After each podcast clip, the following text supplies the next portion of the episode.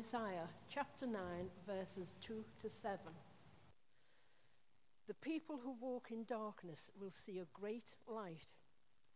For those who live in a land of deep darkness, a light will shine. You will enlarge the nation of Israel, and its people will rejoice. They will rejoice before you as people rejoice at the harvest, and like warriors dividing the plunder. For you will break the yoke of their slavery and lift the heavy burden from their shoulders. You will break the oppressor's rod, just as you did when you destroyed the army of Midian. The boots of the warrior and the uniforms bloodstained by war will all be burned. They will be fuel for the fire.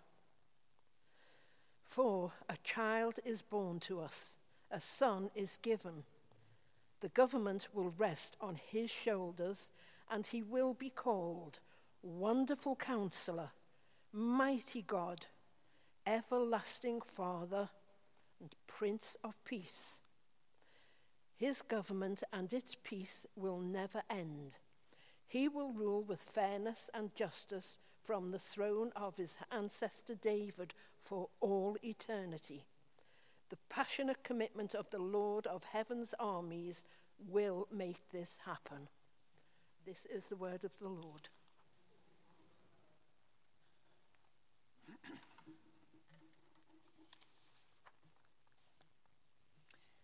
The second reading, excuse me, the second reading is taken from Luke chapter 1, verses 67 to 79. Praise the Lord, the God of Israel, because he has visited and redeemed his people. He has sent us a mighty Savior from the royal line of his servant David, just as he promised through his holy prophets long ago. Now we will be saved from our enemies and from all who hate us.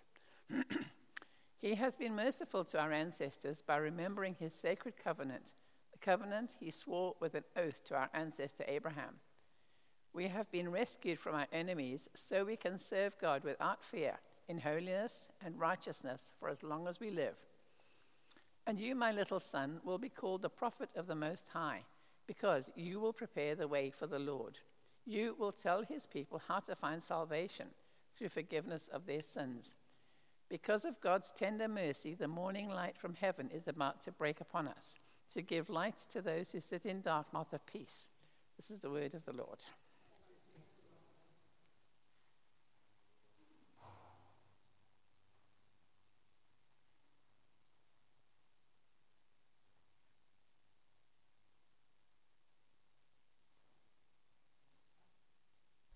Let's try that again. Way, we can hear you. Good morning, everybody. It's good to be back stood up here. Congratulations to make it to the 4th of December. I feel like officially declaring this the day where it's warmer in here than it is out there because it's about two degrees out there and it feels a little bit warmer than that in here. And I'm really excited to be sharing with you this morning what God has been speaking to me about over the last couple of weeks. When I found out that today's Advent candle was about the prophets, I got really excited because I love reading the prophets and the minor prophets. Prophecy is like going up on the stage in the theatre, peeking behind the curtain, and having a look in the wings and seeing what the actors are wearing and what props they're about to bring on. Prophecy is sometimes described as hearing what God is saying there and being courageous enough to share that with others. And although the prophets never really perfectly told absolutely everything that was about to happen, they were a good barometer as to how God felt about things and a good foretaste of what was to come. That's why I think prophets and the gifts of prophecy were and are really important. For me, prophecy is that thing that reminds me that God isn't a dead thing in a book that we read about, but that He is living and breathing into our here and now. And although prophecy can sometimes be a bit scary or a bit confusing, I think there is also something really beautiful about people stepping out in that prophetic gift. Just a few moments ago, we heard two readings. The first one was from Isaiah, and the second one was from Zechariah in the book of Luke. Now, if you don't know who Zechariah is, he is the father of John the Baptist. And there's about 750 years between the two readings today. And they both say about the same thing. Now, Isaiah was a prophet to the people of Israel. He lived amongst these people and he was heartbroken about all the ways they had turned their back on God, all the ways they were making a mess and a mockery of his kingdom. And from that conviction, God calls Isaiah out to be a prophet to the people of Israel. And in the midst of oncoming doom and certainty, God's word comes to the people of Israel and says, God still has a hope for you. There is something incredible coming that's going to break through the darkness and shine bright. And I can almost hear with the anticipation building as Isaiah says these words Wonderful counselor, mighty God, everlasting Father, Prince of Peace. As creation looks again with anticipation, with bated breath for its Savior, Jesus, Jesus, Jesus. Emmanuel, God with us in the flesh, is the culmination of every single promise that Israel ever clung to. And they've been waiting for a long time to see this king who would change everything forever. Whenever I read these words from Isaiah, it feels to me that Christmas and all the hope it brings are tied up in the air around these words. They are living and breathing still. What Isaiah said did come to pass. Jesus came, he died, he saved his people, he brought freedom. But Jesus is still pushing back the darkness. Jesus is still seeking out his children. Jesus is still increasing his reign of peace. So, this morning, we're going to be talking about Jesus. No surprise there. Um, but Jesus as our Prince of Peace. And I must admit that when I started pulling my plans and thoughts together for this sermon, I did not particularly feel peaceful at all. That's my little confession for today.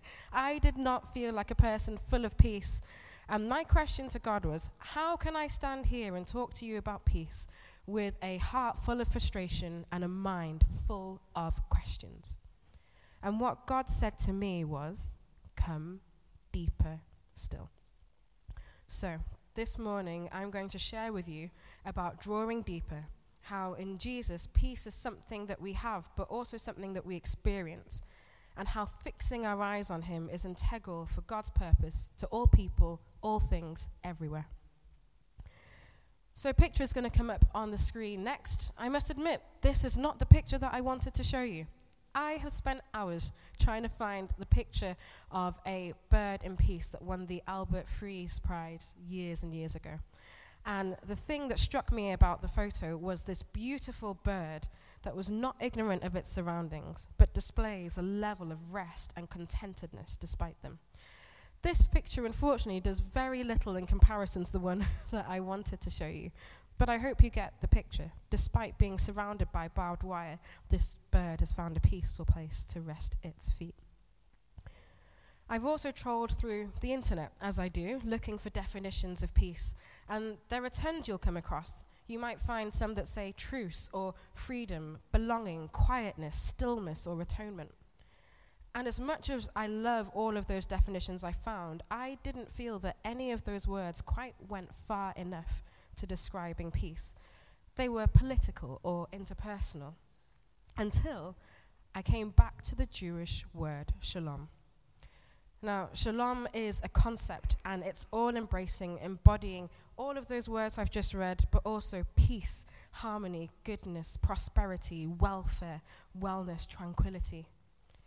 At its root, it has the total restoration to things, the total restoration to how things are meant to be at every single level. So that's not just us, that's creation and the environment and everything else. Shalom is so encompassing, it involves all of those things. This is the peace the Bible refers to a restoration of all God has imagined and all that He has promised. We often limit peace to the absence of active or violent conflict. We hold it as a political tension that often has very little to do with shalom. Don't get me wrong, if I was stood in the Ukraine right now in a war zone, the thing that I would want would be for the war to stop for bullets to stop flying, and I would want to no longer be afraid. But is that all that peace is? Up on the screen next, we've got loads of Nobel Peace Prize winners. The Nobel Peace Prize has been given pretty much every year since 1901, with the exception of a couple world wars. And it's given by the Nobel Peace Panel, and in their opinion, it's given to the person or organization who encourages friendship between nations, encourages the reduction or removal of arms, and facilitates activities which promote peace. It didn't take much research to find that most of the people on this screen who'd been given the award were rich or influential or well connected or objectively powerful. But is peace primarily about position, power, and influence? The peace which God speaks of is much grander and all encompassing than what our typical images of peace suggest. We often hold too shallow a view of peace. So, like I said in our first reading, Isaiah describes Jesus as our Prince of Peace. And that is a phrase we probably are not too familiar with. We're probably more familiar with the term Prince of Wales because that's a person that we can point to. He kind of reigns over a nation. You can kind of point to his little area of jurisdiction. And to us, that makes sense. If somebody here could give me the map to the place called Peace, I would love a copy. Please bring it. I would like frame it and put it above my desk. If someone could show me the, the roadmap to the place called Peace, I would love to go. But perhaps it's easier for us to think about Jesus being a Prince of Peace by thinking about what princes actually do. Princes are often an ambassador, the delegated presence and authority of a kingdom, monarch, or nation on foreign land. We recognize ambassadors as important people. They make significant decisions on behalf of the nation that they serve. They are at the pinnacle of the consulate, a building and an organization which is a little outpost of that country on foreign soil. That place can be a refuge, a place of help and safety. Now, about six years ago, my brother decided to take a career break, gap year type thing. He went traveling. He did Australia, New Zealand, and Asia, and he was gone for about nine months. As I'm sure you can imagine, a trip like that requires tons of planning, tons of anxiety on the part of me and my mum, thinking that he's going to be somewhere really far away for a long period of time. But off he went. He got on the plane, and his first stop was New Zealand, where he went to see some friends with a VW camper van, which he parked outside. And the next morning, when he woke up, he found that his camper van had been broken into, and they had taken his money, his tickets, and his passport. It only takes losing your passport in a foreign country to realize that an ambassador and a consulate are really, really important things. Without an ambassador and a consulate, my brother's plans would have been toast, or at least very, very complica- complicated. And I was, for one, very, very stressed at the time. We are so grateful for the ambassador and the consulate who were able to get his plans back on track. Jesus is God's ambassador, establishing outposts, consulates of heaven where we are. He is God's presence with us, and He's been given authority by God to rule and reign. And amazingly, He chooses to call us co heirs with him, partners in establishing little outposts of heaven in the places that we are. The next thing we might see a prince doing is offering hospitality, hosting dinners and lunches and meetings, extending a warm arm to the little and the least, and the big and the great alike. They are often the face that we recognize, the hand that we may actually genuinely one day get to shake. They are the presence of their ruler in a form we recognize. And princes and princesses who do it best are often people we may even see bits of ourselves in. They're human, they're like us. Jesus is God in human flesh, acquainted with our griefs and struggles, joy and gladness. He is God in a form that we recognize and find easier to comprehend. And He reaches out a hand and says, Come, come in, Take a seat. Come eat with me. Come talk with me. Jesus offers that hand of hospitality out to all of us. And it only takes looking at Zacchaeus up in the tree to realize that God isn't funny about who he invites in. The third thing we might see a prince doing is advocating, using their voice and their power on behalf of people, places, and things to see things change. They lend their ears to problems and listen to the challenges that are happening within their kingdom, and they raise their voice to make a change. Jesus is our advocate.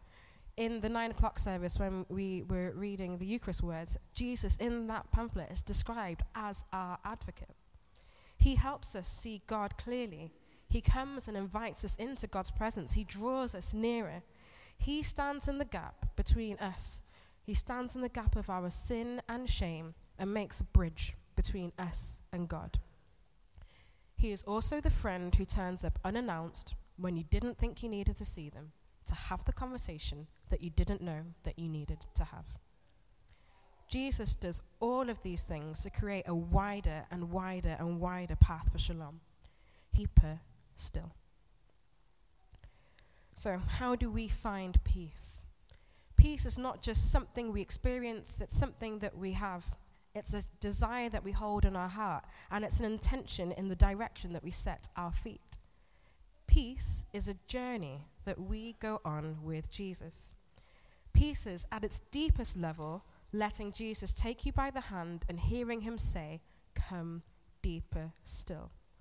And on that journey, you will find revelation about who you are and who God says you are.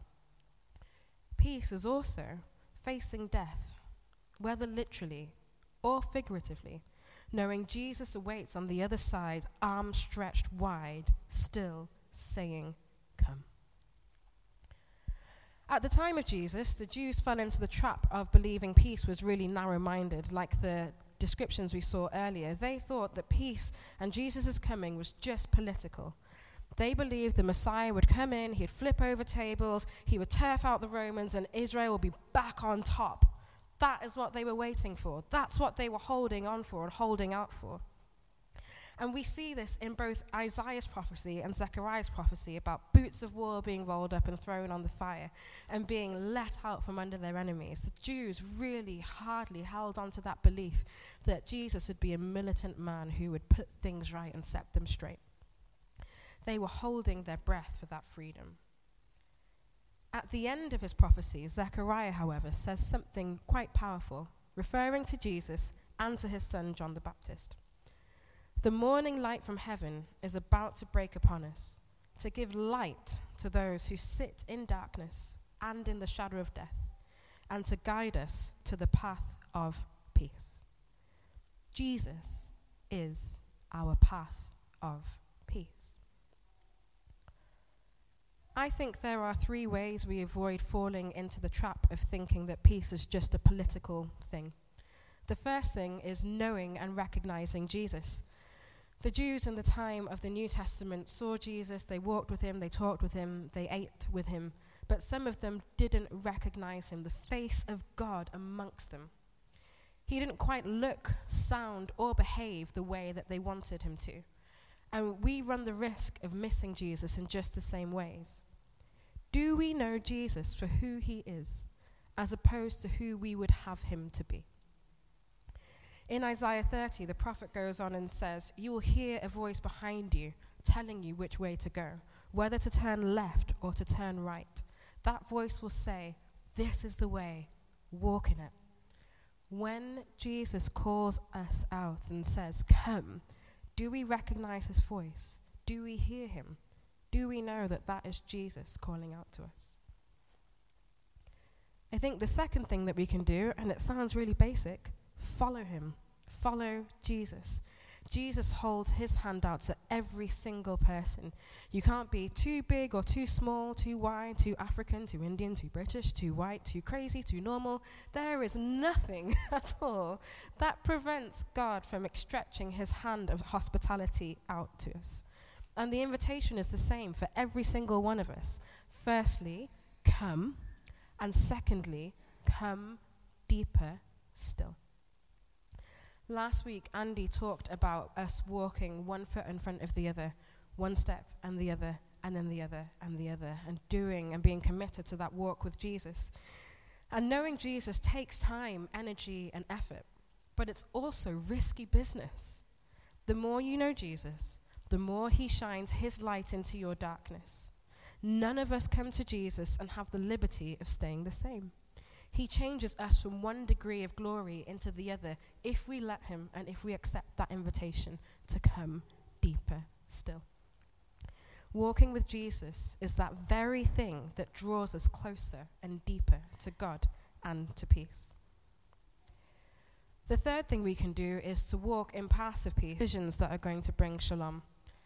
Now, I must admit, I've spent a lot of time whilst preparing the sermon trying to avoid the thing that I hear people say every single time they preach about peace peace with God, peace with the world and others, peace with yourself. But I've come to realize that this position is, inte- is an integral foundation to walking in paths of peace. When was the last time you examined your heart to see if hidden in there was hostility towards God? A small thing can become a deep seated resentment, and before you know it, you are in a state of ceasefire with God, not shalom. When was the last time you looked at the world around you and recognized a lack of harmony, anger, distrust, and fear? And I'm not just talking about what we see on the news about wars abroad, I'm talking about in our families, in our homes, in our friendship groups, in our workplaces, in our church. When you recognize those things, what did you choose to do? Who did you choose to be in that situation? Did you just settle for tolerance? Did you speak with all speak and wish for all of God's goodness and wellness for the other? Or are you living in a flimsy peace agreement? When was the last time you looked at yourself and made peace with who you are and where you are? One of the things that God has been speaking to me about again and again and again as I talk about peace is that there are some of us who don't have peace with ourselves. Today, you might feel disappointed in who you are or where you are. And that disappointment might have led you to believe that you cannot reach out to Jesus' unstretched, outstretched arm. You may think that you need to do a load of things and become something or somebody else in order for Jesus to reach his hand out to you. Today, the thing that Jesus wants you to hear is the voice that has been telling you that is lying categorically. Jesus does not withhold his hand until we polish ourselves up and make sh- ourselves shiny enough for him to like us. If that's you this morning, can I encourage you that peace is making peace with who you are and where you are knowing that Jesus already holds peace for you. In all of these things, what we need to do is fix our eyes on Jesus. It's integral to us experiencing peace. He is our Prince of Peace, blazing the trail and leading the way. A few of you might know that my name, Sefarko, means God has given me peace which is hilarious because I don't often feel like a person of peace. If you ask my family, sometimes I am a fretty stress head. And if you were to ask me to describe my internal situation, peace is not often the word that I would use to describe myself. God certainly does have a sense of humor in that regard. Over the years, however, I've discovered that despite me feeling stressed on the inside, people who come into my surgery sometimes leave and say to me or other people that they felt so calm and so at peace in my presence. And I don't think that's because I'm particularly good or amazing or anything else, but that God's been so good as to not abandon me every time I leave those doors. And for some reason that I can't quite comprehend, He chooses to let me be a little outpost of heaven where I go. Inasmuch as Jesus is with me, his peace goes with me wherever I go. I've learned that peace is not just an experience or a journey or even some political treaty, but it's something that we do get to carry with us as our own little outpost of heaven. Peace is a fruit of the Spirit, an evidence that God is with us. And the good news about Jesus is our gospel of peace telling the breathtaking, breathtaking story of how God wants to be reconciled to us. I want to end, end this morning with uh, some more photos. There's going to be a slideshow of photos that comes up on there in a moment. And this, these are photos that I found when I was trying to find the photo of the bird that I described to you earlier. And they're from the Alfred Fried Photography Award. And this is 2015's winner, Patricia Willocq, in her project, Look at Me, I Am Beautiful. This series of photos was taken in the Democratic Republic of Congo, and they had a war, and if you know anything about it, awful, awful things went on. And this series of photos tells the story of a girl they have called Esther. From her birth through childhood, becoming a woman, falling in love, getting married, having children, finding a profession, becoming a grandmother, and becoming a vital part of her community. You'll notice in these photos, every single woman and child has a brightly colored dress and a big smile on their face. But every single woman and child in this photo is a victim or product of sexual assault, used as a weapon of war against them during the conflict in the DRC. And yet, Esther, bright, vibrant, growing and thriving, despite the violence against her. For me, this series of photos, Esther fully alive, bright, shining, is a better picture of Shalom than I could ever speak with my own words. This is what God wants. And it cannot exist without you and me, whole and beautiful and glorious, whatever that looks like, entering deeper still becoming more and more of what God has envisioned from the start. Jesus is reaching out his hand with the invitation come deeper still. Will you let him walk with you? Will you let him draw you out of darkness, shame, and fear into wholeness and abundance and life? I am going to ask Sai to come back up. As part of our response this morning, we are going to do something a little bit different. I've asked him to sing a song that's stuck out to me in the last couple of weeks called Chasing Rebels. And I'm going to let the words of that song speak for itself. And I encourage you to sit, listen, reflect on what it means to you today for Jesus to be your Prince of Peace and to respond in your own way to his outstretched arm, inviting you deeper still today. The Lord bless you and keep you. The Lord make his face to shine upon you and be gracious to you. The Lord lift up his countenance upon you and give you peace. Amen.